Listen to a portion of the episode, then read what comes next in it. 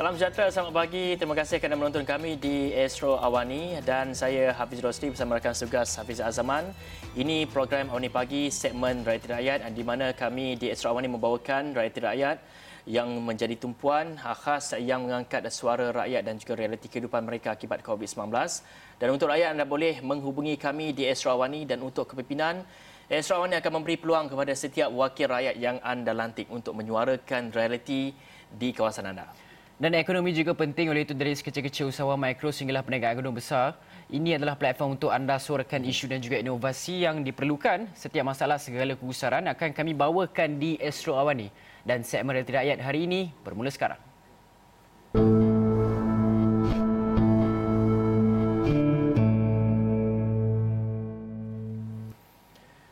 Baik, sejak pelaksanaan perintah kawalan pergerakan PKP, orang ramai yang diminta untuk kekal berada di rumah dan ia sekaligus menyebabkan masyarakat tidak boleh bergerak tanpa urusan penting, melancong dan sebagainya. Dan akibat situasi itu, yang terkesan adalah industri pengangkutan darat, udara dan juga laut. Dan kali ini kita ingin fokuskan kepada industri penerbangan di mana banyak penerbangan terpaksa dibatalkan kerana ketiadaan penumpang dan ia sekaligus menjejaskan pekerja syarikat perkhidmatan penerbangan seperti juruterbang, anak kapal, kru kabin, ada juga syarikat penerbangan terpaksa memotong gaji pekerja hmm. serta mengubah jadual waktu kerja bagi menampung kerugian yang uh, mereka alami dan untuk itu kita nak mengetahui dan bincangkan dengan lebih terperinci uh, masalah solusi dalam penyelesaiannya dan mengetahui lebih lanjut mengenai perkara dan juga nasib anak uh, anak kapal ini ketika ini dan bagaimana mereka mendepani detik sukar dan normal baru pekerja sektor penerbangan. Dan kita akan bersama dengan Presiden Persatuan Kebangsaan Anak Kapal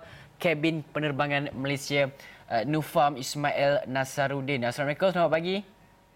Waalaikumsalam. Uh, Encik Ismail, mungkin boleh Encik Ismail jelaskan sekarang ini berapa ramai ahli Nufam yang terjejas ketika syarikat penerbangan uh, dalam tempoh PKP ini? dalam tempoh PKP ini selama saya dapat maklum uh-huh. uh, dalam lingkungan 200 orang telah uh, terjejas lah dengan keadaan uh, situasi sebenar. Tetapi lebih daripada mereka ini uh, lebih kurang 90% daripada pihak pekerja ni uh-huh. uh, tidak uh, mempunyai apa-apa jadual dan apa ni, uh, operasi penerbangan.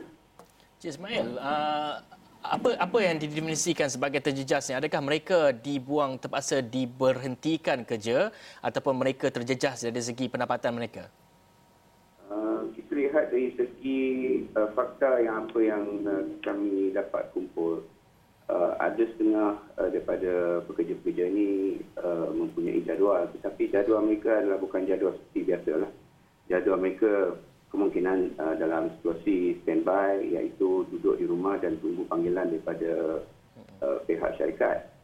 Dan juga ada operasi yang uh, kian uh, melihat apa yang perkembangan terbaru. Kita lihat uh, banyak daripada jadual-jadual ini uh, lebih berkecimpung kepada uh, kecemasan ya, daripada rescue flight dan repatriation uh, penumpang-penumpang daripada luar negara dan uh, domestik lah. Hmm. Uh, Encik Ismail, kalau kita lihat perkembangan uh, syarikat penerbangan di luar negara itu banyak yang telah pun uh, terpaksa uh, melepaskan pekerja mereka dalam lingkungan yang ramai dan juga tinggi. Adakah Encik Ismail mendengar perkabaran-perkabaran seperti ini di dalam syarikat penerbangan Malaysia? Penerbangan Malaysia memang ada. Uh, kita mempunyai uh, beberapa rekod menyatakan ramai daripada pekerja-pekerja ini tidak mempunyai jadual selama 2-3 bulan yang lalu. Uh-huh. Jadi sejaknya PKP pun diumumkan uh, oleh kerajaan, uh, banyak daripada pekerja-pekerja ini telah uh, mendapat jadual uh, terusnya untuk uh, standby lah di rumah dan uh, tidak mempunyai operasi seperti biasa. Banyak daripada uh, operasi penerbangan mereka ke luar negara juga telah dibatalkan uh, serta-merta dan uh, ramai daripada mereka ini terpaksa uh, menunggu uh, jadual yang baru lah jika adanya jadual yang baru tapi dalam tempoh dua bulan ini kita lihat ramai daripada 90 kasus uh, daripada pekerja-pekerja ini memang terjejas. Hmm. Uh, bagaimana dengan pendapatan mereka itu? Adakah pendapatan mereka terpaksa dipotong separuh sebab kita melihat kepada lap, uh, banyak laporan yang melaporkan uh, pendapatan selain daripada uh, syarikat penerbangan terpaksa melepaskan pekerja dalam masa yang sama juga untuk menerus ataupun uh, memastikan syarikat berada dalam uh, aliran tunai yang seimbang menampung kos-kos dan sebagainya sebab nak parking pesawat pun mempunyai kos itu sendiri dan uh, adakah pendapatan anak-anak kapal ini juga dipotong di separuh ke ataupun berapa peratus? Uh, tidak semua syarikat yang betul-betul potong uh, gaji bekerja ya. Uh, hmm. Kita kena ambil maklum bahawa uh, tidak semua syarikat mempunyai polisi yang sama. Hmm. Uh, seperti uh, setengah syarikat dirimas, uh, potongan gaji uh, cuma diambil daripada pihak uh, pengurusan tinggi dan juga di ARTR juga. Uh-huh. Uh, sama juga itu.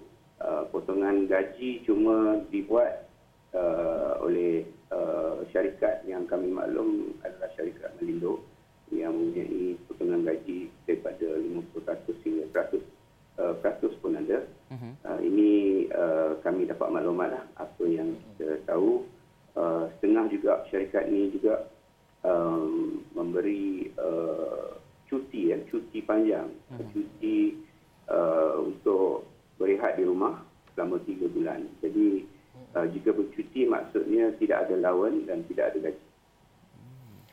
Baik, Ismail, kalau kita uh, ketahui uh, dari segi penerbangan, industri penerbangan ini mempunyai allowance yang agak tinggi apabila mereka fly dan sebagainya. Jadi apabila ketiadaan jadual mereka untuk uh, terbang ataupun fly ini adakah sedikit sebanyak menjejaskan pendapatan ataupun hanya hanya, hanya mereka ataupun mereka hanya uh, bergantung kepada gaji basic saja?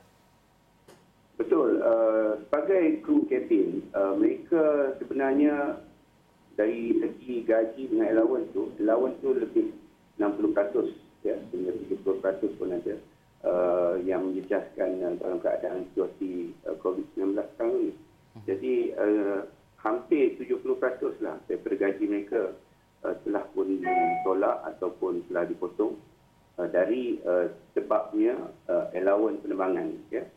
Jadi kalau mereka tidak terbang, kalau mereka duduk di rumah, jadi allowance tak dibayar. Jadi banyak daripada uh, kesan di situ uh, telah diambil kira lah. Hmm. Uh, Encik Ismail, tadi Encik Ismail ada menjelaskan bahawa terdapat juga uh, pekerja-pekerja syarikat penerbangan ini terpaksa berada ataupun bercuti dalam tempoh yang agak lama, tiga bulan dan sebagainya.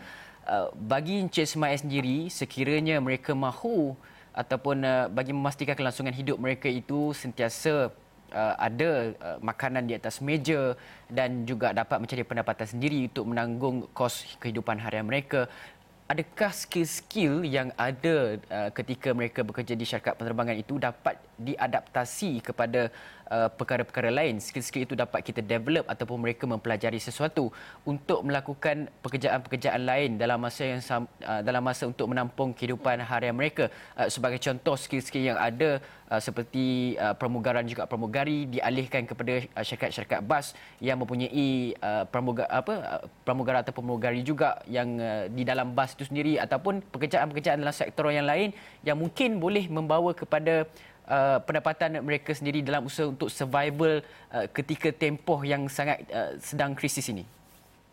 Ya, dalam uh, segi uh, survival ni atau upskilling untuk pekerja seperti kru kabin, uh, mereka berada di dalam sektor industri pelancongan lah, ya, uh-huh. uh, frontliner terutama sekali dalam uh, apa yang kita dapat tahu dalam uh, tahun-tahun yang mana ramai pekerja telah dibuang pada 2015 upskilling uh, ramai telah dilakukan untuk pekerja-pekerja di cabin ini jadi mereka telah dibawa ke ke syarikat-syarikat seperti uh, telco uh, dan juga di pusat perbankan uh, dan juga banyak daripada perhotelan juga telah mengambil mereka.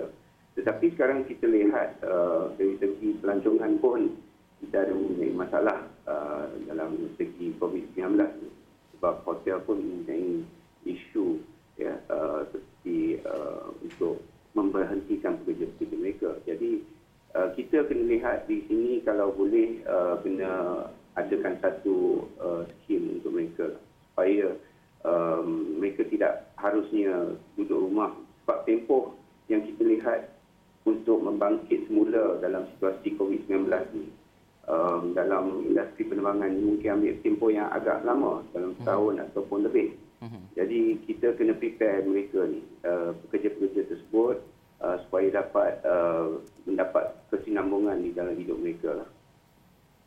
Baik, Cik kita tahu uh, setiap anak kapal ini uh, mereka mempunyai skill komunikasi yang baik dan juga mereka adalah presentable. Uh, dan jadi uh, adakah ketika survival adakah ketika uh, pandemik COVID-19 ini mereka juga ingin meneruskan survival hidup mereka adakah ia ataupun syarikat penerbangan ini memberikan kelonggaran kepada mereka untuk uh, mengadakan ataupun untuk melakukan dua kerja atau tiga kerja uh, untuk mereka membiayai dari segi pendapatan ataupun terus mendapat pendapatan mereka betul dari segi pendapatan syarikat-syarikat ini telah mengeluarkan kelonggaran ya, untuk sesiapa uh, daripada pekerja-pekerja ini untuk bekerja di tempat-tempat yang lain.